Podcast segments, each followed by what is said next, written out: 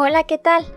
Vengo a invitarte a que conozcas todos los productos que tenemos para ti en La Mama María, una empresa 100% mexicana con sede en Zapopan, Jalisco, dedicada a la producción y fabricación de productos derivados de la cera de soya y parafina.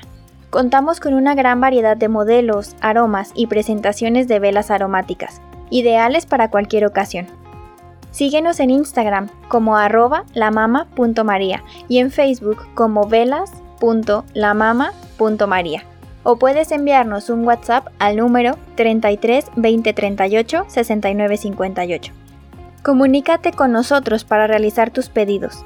Hacemos envíos a toda la República Mexicana. La Mama María, la Mama Hechos con mucho amor mexicano.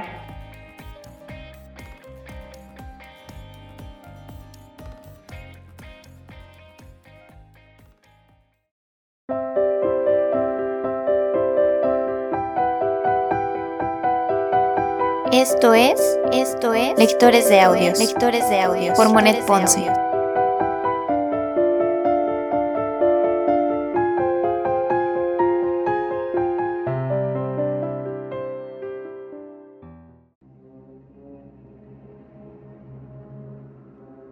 Segunda temporada. Segunda temporada. Frankenstein.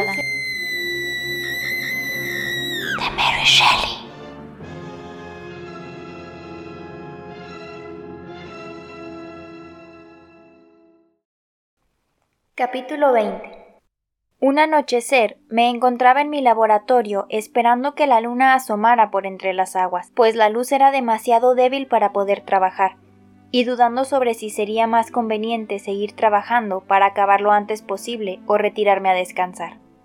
De pronto, en mitad de tales reflexiones, di en calcular las posibles consecuencias de mi obra. Tres años antes había creado un monstruo cuya malignidad me habría sumido en la desesperación, llenando mi mente para siempre de los mayores remordimientos.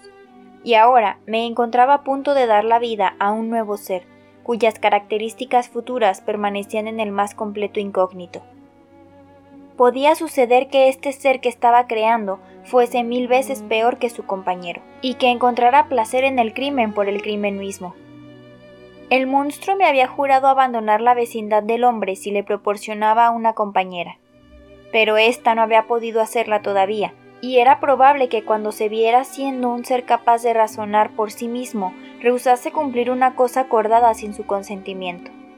También cabría otra posibilidad, y es que al verse se odiasen mutuamente, teniendo en cuenta que el monstruo ya existente odiaba su propio aspecto. No sería lógico, por tanto, que llegase a odiarlo todavía más al tenerlo frente a sus propios ojos y en forma de mujer. Del mismo modo, ella podía percibirse de la belleza superior del hombre. Y si ella le abandonaba, él se encontraría otra vez solo, y su exasperación no tendría límites al verse rehuido por un ser de su misma especie. Pero aún había mucho más.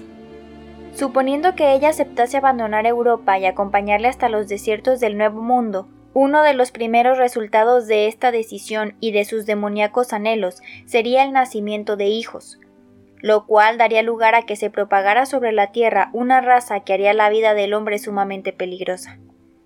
¿Tenía yo algún derecho a considerar únicamente mi interés y a lanzar esta maldición sobre generaciones venideras? Las argucias del ser creado por mí habían llegado a conmoverme y sus infernales amenazas a impresionarme. Pero ahora la insensatez de mi promesa se me aparecía con toda clarividencia. Me asusté ante la posibilidad de que hubiera generaciones enteras de hombres que me maldijeran como causante de su desgracia, como ser egoísta que había comprado su propia tranquilidad al precio de los sufrimientos de la humanidad. Creí desfallecer cuando, al levantar la cabeza para respirar mejor, vi al monstruo en el quicio de la puerta, iluminado por la luz de la luna. Estaba lívido y su rostro se contraía en una horrible mueca, mientras me asaeteaba con sus ojos. Venía a contemplar deambulando por los bosques y escondiéndose en cuevas, y ahora parecía para comprobar la veracidad de mi misión y exigirme cumplirla hasta el final. Sus rasgos, al mirarme, expresaban perfidia y malicia. Por mi mente cruzó como un rayo la idea de que mi promesa suponía una locura, y en un arrebato de emoción destrocé todo el trabajo realizado, Al verme hacer aquello, el monstruo profirió un alarido demoníaco, de desesperación por la destrucción de aquello en lo que él había puesto todas sus esperanzas, y también de vengativa amenaza. Luego se fue. Salí de mi laboratorio cerrándolo con llave y haciéndome el firme propósito de no volver a comenzar tan aborrecible tarea. Mis piernas apenas me sostenían, por lo que me retiré a mi dormitorio. Estaba solo, sin nadie cerca de mí para consolarme y liberarme de la opresión que suponían mis horribles pensamientos. Estuve durante dos horas asomado a la ventana, contemplando el mar. Sus aguas permanecían casi inmóviles, apenas acunadas por la leve brisa. Lo más relevante del paisaje era la silueta de unos botes de pesca, la voz de cuyos ocupantes ofrecía el único murmullo que se podía apreciar. Tan profundo era el silencio que solo me di cuenta de él cuando mis oídos percibieron el rumor de unos remos. Pocos momentos después oí crujir la puerta de la choza, como si alguien intentase abrirla despacio. Al presentir la identidad de mi visitante, estuve a punto de pedir socorro a mis vecinos más próximos, pero no pude hacerlo porque el terror paralizaba mis miembros. Era algo muy similar a la sensación de impotencia que se experimenta a veces en algunas pesadillas cuando se quiere huir de algún peligro y nuestros miembros no obedecen, pareciendo como si nuestros pies estuvieran pegados al suelo. Unos pasos apagados resonaron en el corredor, y finalmente se abrió la puerta de mi alcoba, apareciendo en ella, tal como yo me había temido, el monstruo. Se acercó donde yo estaba y en un tono de voz extremadamente apagado, dijo Has destruido tu obra. ¿Qué es lo que te propones? ¿Vas a faltar a tu palabra? Sabes que he pasado miseria sin fin. Salí de Suiza tras de ti, me arrastré por las orillas del Rin, trepé por las colinas inglesas y viví largo tiempo en los desiertos de Escocia. He soportado hambre, sed y frío. ¿Y todo para que ahora tú te atrevas a destrozar mis esperanzas? Márchate, Sí, me niego rotundamente a cumplir lo que en un momento de debilidad te prometí. Jamás crearé otro ser de tu especie. Esclavo. rugió. Intenté razonar contigo, y lo único que demuestras es ser indigno de mi condescendencia. Recuerda que me has creado poderoso. Sí, ahora te consideras desgraciado, pero piensa que yo puedo hacerte mucho más infeliz todavía. Tú eres mi creador, pero yo soy tu dueño. Obedéceme. Estás equivocado. La hora de mi indecisión ha pasado, lo mismo que la de tu poder. Tus amenazas no conseguirán que lleve a cabo un acto tan demencial como el que me pides, porque son la confirmación de lo correcto de mi negativa. ¿Cómo puedo dar vida fríamente a un ser que gozará con el mal? Vete ya, mi decisión es firme y tus palabras solo consiguen exasperarme más de lo que estoy. El monstruo pudo confirmar el rigor de mi decisión con la expresión que mi rostro le ofrecía al hablar de ese modo, y rechinando los dientes en su impotencia, dijo Uno tras otro, todos los seres de la creación van encontrando su compañera. Cada bestia encuentra con quien aparejarse. Solo yo tengo prohibido este sentimiento natural. Cuando amé a alguien, él me hizo objeto de su desprecio. Tú, el hombre, me odias pero escúchame bien y no olvides lo que voy a decirte. Pasarás cada minuto de tu vida en constante temor y muy pronto caerá sobre ti la piedra que destruirá definitivamente tus dichas. ¿Habías creído que te permitiría ser feliz mientras yo me veía consumido por los pesares? Podrás anular todas mis pasiones, pero no la sed de venganza que me ahoga. Sí, la venganza será la más querida de mis pasiones. La preferiré a la luz del día, a mi propio sustento. Es posible que yo muera, pero antes que esto suceda, tú, mi creador y mi verdugo, maldecirás la luz del sol que será testigo de tu desdicha. Soy poderoso porque nada tengo que perder. Te lo advierto, voy a vigilarte como la víbora su presa antes de destruirla. El mal que me has hecho te pesará dolorosamente. Calla, demonio infame. No envenenes el aire con tus abyectas palabras.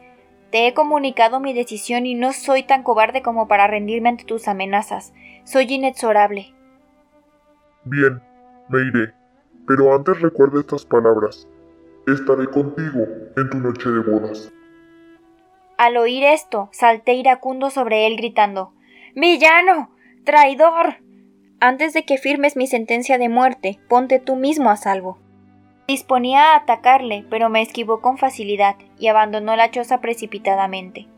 Instantes después podía verle a través de la ventana, surcando las aguas a bordo del bote, como una exhalación. No tardó en perderse entre las olas. El silencio imperaba de nuevo, pero el eco de sus palabras martillaba en mis oídos. Me exasperaba la impotencia de no poder seguirle para hundirle en el océano. Recorría a grandes zancadas la habitación, mientras en mi imaginación se sucedían mil imágenes, a cual más cruel. ¿Por qué no le había seguido para entablar con él un combate mortal? Le había visto marchar hacia tierra firme, y el pensamiento de quién sería la primera de sus víctimas me hizo temblar. Estaré contigo en tu noche de bodas. Ese era el plazo que me había concedido para que mi destino se fijara de una vez. Comprendí que solo entonces saciaría el odio que me profesaba. La idea de ver a mi amada Elizabeth horrorizada y desesperada ante el espectáculo de mi destrucción en manos del monstruo me desesperaba. Decidí caer sobre mi enemigo y entablar con él una dura lucha. La noche murió, apareció el sol, y con su calor mis sentimientos se calmaron un poco, si es que puede llamarse calma a la sola desesperación, exenta ya de ira.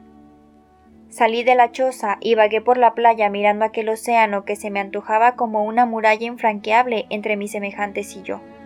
Ojalá lo hubiera sido. Mi único deseo entonces era permanecer allí, lejos de todos, hastiado, pero libre de nuevas desgracias. Sabía que si regresaba sería para ver morir a mis seres más queridos, o para ver mi propio sacrificio oficiado por el demonio a quien yo mismo había dado la vida. Erré por la isla como un alma en pena, sufriendo en mi soledad, hasta que, cerca ya del mediodía, me eché en la hierba vencido por el sueño y el cansancio. Dormí y esto me permitió que al despertar estuviese en condiciones de volver a reflexionar sobre cuanto había ocurrido, ahora con algo más de serenidad. Pero las palabras del monstruo no cesaban de resonar en mis oídos, eran para mí como la campana tocando a muerto. Todo aquello parecía un sueño, aun cuando tuviera la precisión de la realidad. El sol estaba muy alto cuando vi que se acercaba un bote de pesca guiado por un hombre, que saltó a la playa y me entregó un paquete con varias cartas de Ginebra y una de Clerval. Henry me rogaba que volviese a reunirme con él, puesto que los días transcurrían sin ningún atractivo desde que nos habíamos separado. Decía también que los amigos de Londres le habían escrito, pidiéndole que regresara para ultimar las negociaciones que habían iniciado con motivo de su futuro viaje a la India. Viéndose en la necesidad de partir y creyendo que su viaje se vería complicado por otro más largo, me rogaba le dedicar el tiempo que pudiera antes de su marcha. Para ello, decía, yo podía abandonar de inmediato la isla y reunirme con él en Perth, desde donde descenderíamos juntos hacia el sur todo suponiendo, desde luego, que yo estuviese dispuesto a hacerlo. Esta carta fue para mí como una explosión de vida y decidí partir dos días después.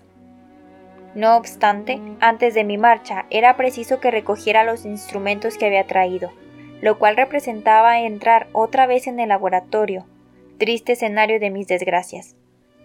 Al amanecer del siguiente día reuní el valor necesario y penetré en el lugar. Los restos de la criatura que había estado a punto de crear estaban esparcidos por el suelo, y por un momento creí ver un cuerpo humano destrozado en vida. Me detuve por algunos instantes, y luego, con manos temblorosas, fui cogiendo todos los útiles de los que me había valido. Entonces caí en la cuenta de que si dejaba aquel ser allí levantaría las peores sospechas de mis vecinos, por lo cual pensé que lo mejor sería arrojar aquellos restos al mar, colocándolos en un cesto lleno de piedras. Esperé la llegada de la noche sentado en la playa, limpiando y embalando mi instrumental. Mis sentimientos habían cambiado por completo desde que hablaba con el monstruo. Hasta entonces me había sentido esclavo de mi desesperante promesa, pero ahora parecía como si la venda que cubriera mis ojos durante tanto tiempo hubiese caído, siéndome por fin permitido ver con claridad. La idea de reanudar mis trabajos no volvió a asaltarme, a pesar de la amenaza que las palabras del monstruo contenían. Estaba completamente convencido de que no volvería a crear jamás un ser semejante, y me daba perfecta cuenta de que había estado a punto de cometer una atrocidad, la más ayepta que pudiese imaginarse. Todo mi empeño lo ponía en evitar que mis pensamientos me llevaran a otra conclusión distinta de esta. La luna salió entre las dos y las tres de la madrugada. Entonces coloqué el cesto en mi bote y me hice a la mar. Estaba todo perfectamente solitario, a excepción de algunas pequeñas embarcaciones que se dirigían hacia la playa y que me obligaron a tomar el rumbo contrario al suyo, con objeto de alejarme de ellas. Me daba la sensación de estar cometiendo un crimen horrible y procuraba ansiosamente evitar cualquier encuentro que pudiera impedirme realizar mis propósitos. Esperé un momento hasta que la luna se escondió tras una nube y lancé mi carga al mar.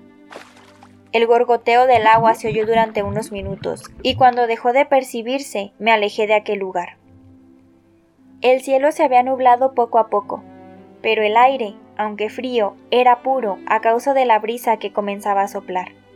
Esto me reanimó y me dio una sensación tan agradable que decidí permanecer embarcado. Dejé el timón fijo y cuando las nubes ocultaron la luna por completo me tendí en el bote. El rumor de las aguas al chocar contra la quilla me sumió, al fin, en un profundo sueño. Cuando desperté pude ver el sol en lo alto del cielo. El viento soplaba ahora con violencia y las olas hacían peligrar constantemente mi frágil embarcación.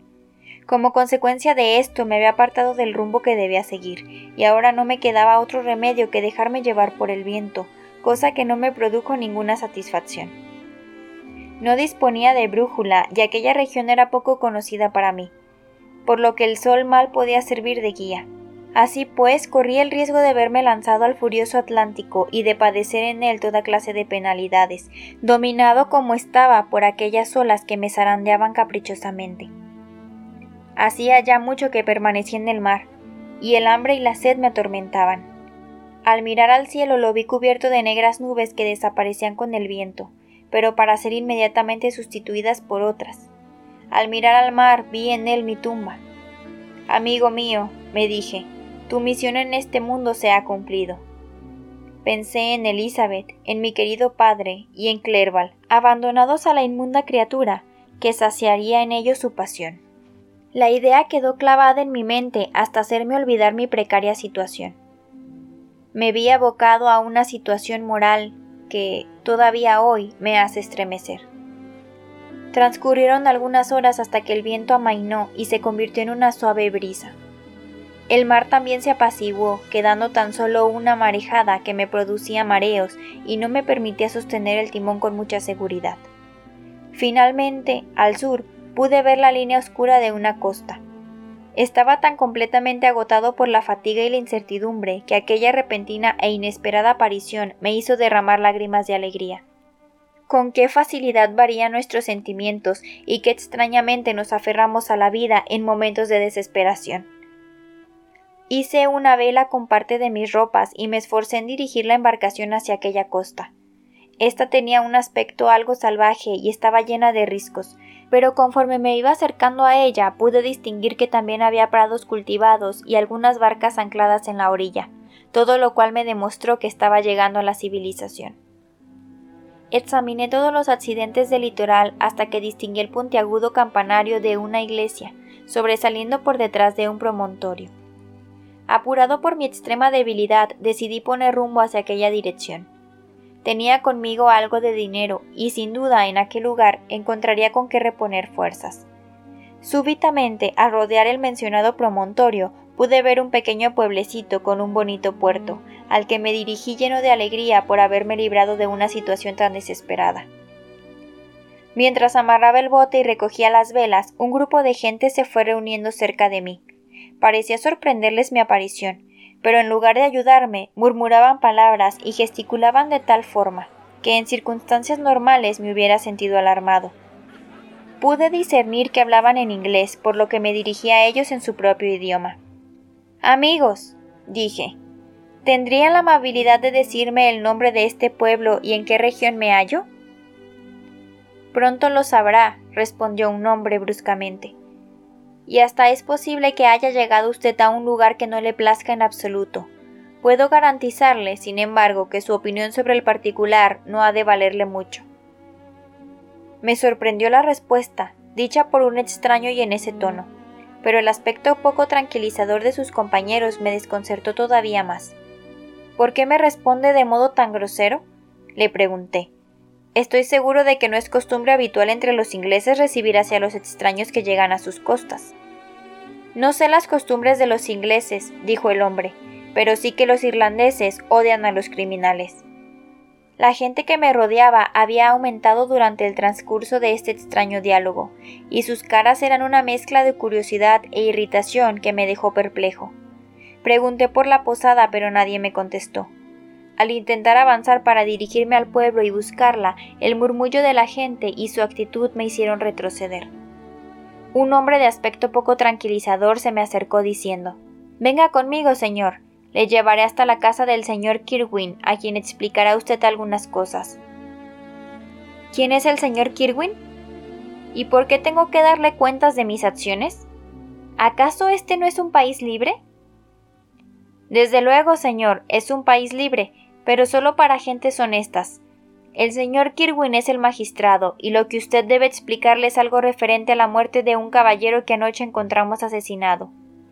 Esta respuesta me desconcertó por completo, aunque no me intranquilicé. Yo era inocente y no creía tener dificultad alguna en demostrarlo. Así es que seguí al hombre hasta una de las más hermosas casas de la ciudad. Mi aspecto era extremadamente penoso y la debilidad casi no permitía que me sostuviera en pie. Sin embargo, ante aquellas gentes creí preferible aparentar fortaleza para que no tomaran mi flaqueza como prueba de mi culpa. Qué poco imaginaba yo la calamidad que poco después habría de anonadarme, sumergiendo en horror y desesperación todo el temor a la ignominia y a la muerte. Llegado a este punto, debo hacer una pausa, pues preciso de todo mi valor para continuar recordando los angustiosos acontecimientos que tuvieron lugar y que te relataré con toda minuciosidad.